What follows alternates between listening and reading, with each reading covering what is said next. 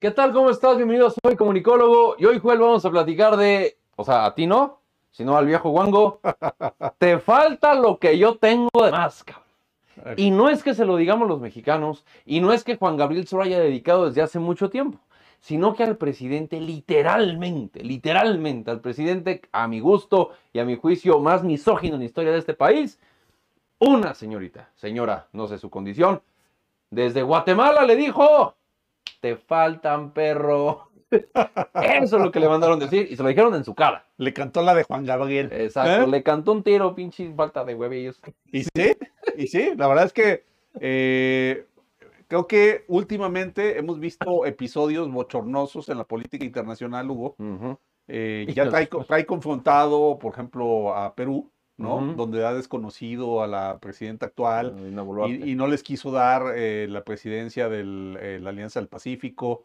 Y, y bueno, eh, en algunos otros casos, como Guatemala, pues se está equivocando. Resulta que López Obrador dijo que querían que liberaran a un guerrillero llamado César Montes, cual es acusado en Guatemala de haber matado a muchos militares. Y entonces López Obrador dice que él lo va a asilar en México. Fíjate nada más el tipo de personas a las que López Obrador quiere proteger. A un guerrillero asesino de militares en Guatemala y le quiere dar cabida a nuestro país. Y sale esta candidata en Guatemala y le contesta bonito.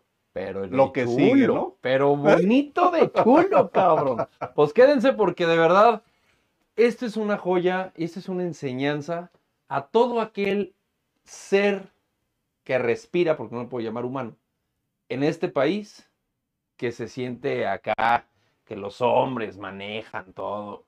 Quédate, cabrón, porque te va a doler mucho esto que vas a ver.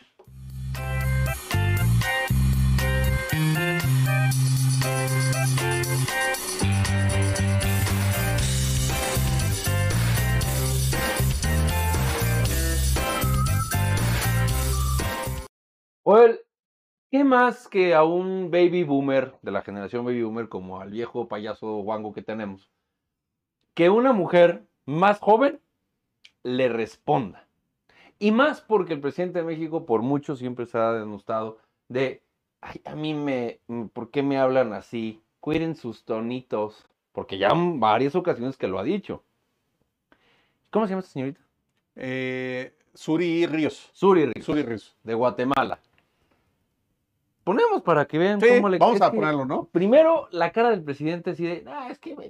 Y luego tenga, perra. Es una joya. Hice un comentario aquí acerca de un dirigente preso y una candidata, hija del expresidente y militar Ríos Montt, me contestó de manera muy agresiva. Presidente López Obrador, usted se equivoca. En Guatemala no les llamamos dirigentes a los delincuentes. A los guatemaltecos se les respeta. Y no es agresividad, es carácter.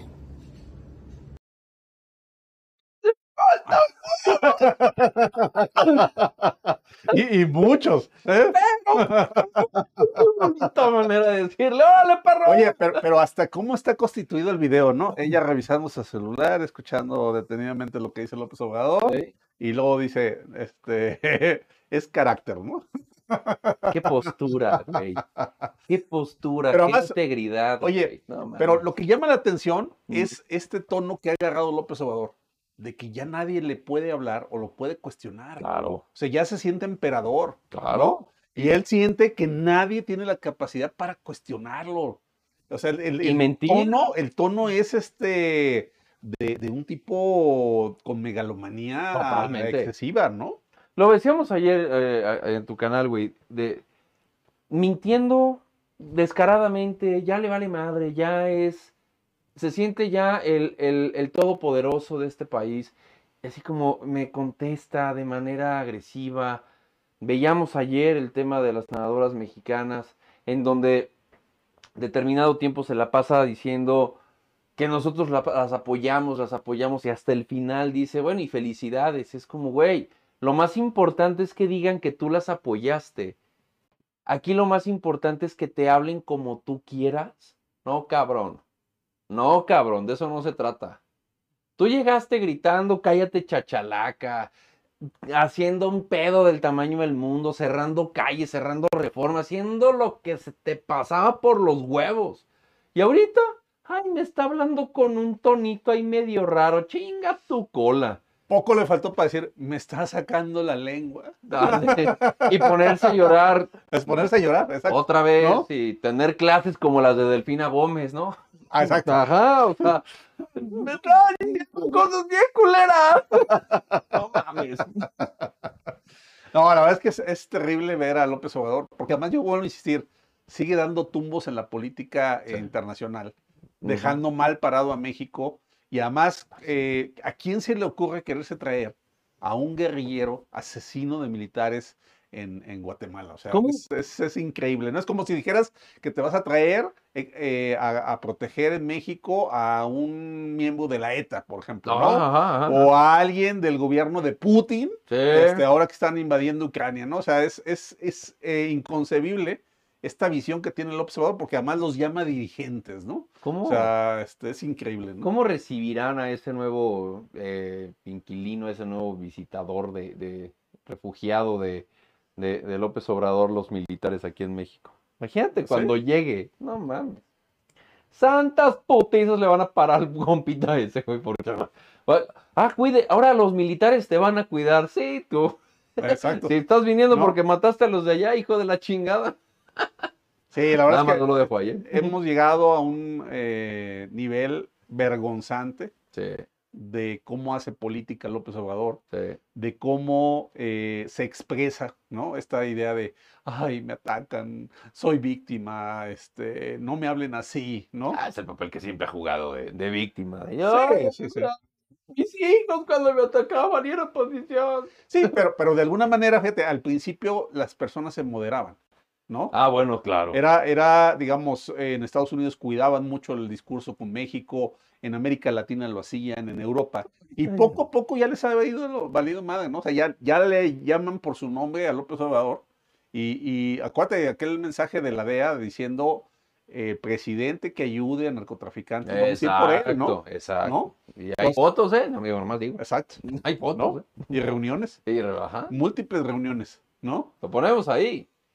Pero eso, eso que decís, Joel, eh, eh, este, este tema de, de, que ya se siente el todopoderoso, to- güey, esa egolatría ya no cabe en este país. Ya no cabe en este país. Ya se va, ya se va, bendito sea Dios, ya se va. Pero de verdad que lamentable que alguien que tuvo tanto liderazgo y tanto contacto social haya perdido tanto el piso, güey, tanto, tanto el piso. Fíjate, el presidente que llegó con mayor respaldo social Sí.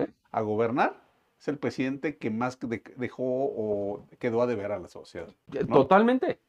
Tenía todo, tenías todo, cabrón. Tenía todo, sí, Todo. ¿no? Porque hasta mayorías tenía que lo Todo, respaldaban, tenía todo. y, y lo todo lo ir. mandó a la verga.